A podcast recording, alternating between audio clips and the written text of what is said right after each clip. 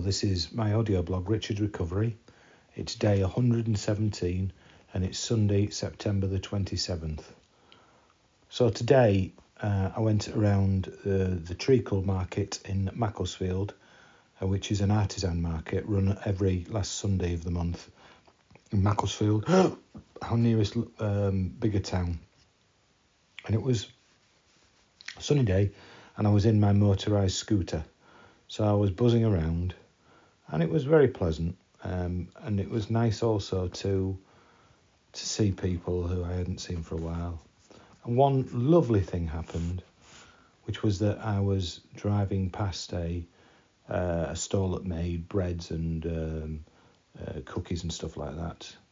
Uh, and we passed it, and then about 100 yards further down the street, somebody tapped my wife on the shoulder and says, um, I know about your husband, um, and and I'd like to give you this cookie.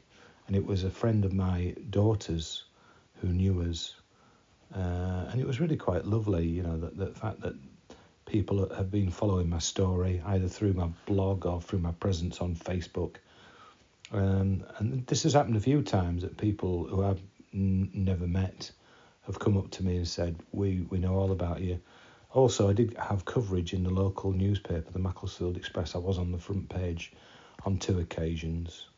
So it's nice when people do that, and it's just lovely that uh, there's a recognition um, of the uh, impact of Corona, which is which is what this blog is about as much as anything else. And people are aware of the fact that you know I, I wasn't somebody who had you know specific weaknesses, um, underlying uh, health problems.